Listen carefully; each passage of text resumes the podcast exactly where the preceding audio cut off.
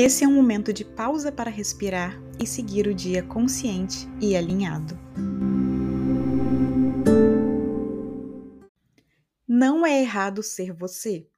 Buscar ser alguém melhor e querer melhorar suas relações é bem diferente de buscar se adequar para que o outro te aceite ou goste de você. Não tem nada de errado em gostar das coisas que você gosta, em ser do jeitinho que você já é. Se alguém precisa que você se adeque para te abraçar, então, talvez seja o caso de se questionar. Eu realmente quero me espremer, anular parte de quem eu sou? Isso realmente vai me fazer sentir amado verdadeiramente ou só no superficial?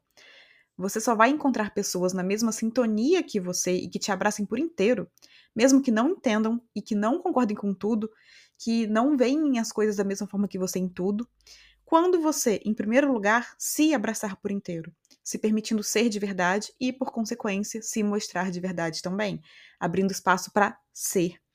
Então, eu não sei o que você ouviu sobre você ao longo dessa jornada, eu não sei o que te falaram sobre quem você é, sobre o que você gosta, sobre o que você acredita, mas não há nada de errado em ser você.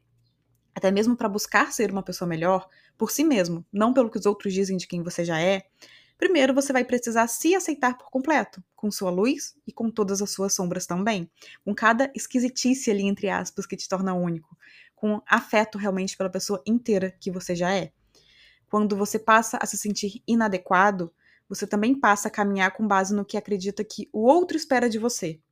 Quando você passa a se sentir inadequado, você apaga todo o seu potencial que tem aí dentro de você, né, que já existe dentro de você, para viver na sombra dos quereres e achismos alheios, ou do que você acha que as outras pessoas acham de você, né? Às vezes a pessoa nem acha, mas você acha que ela acha aquilo de você.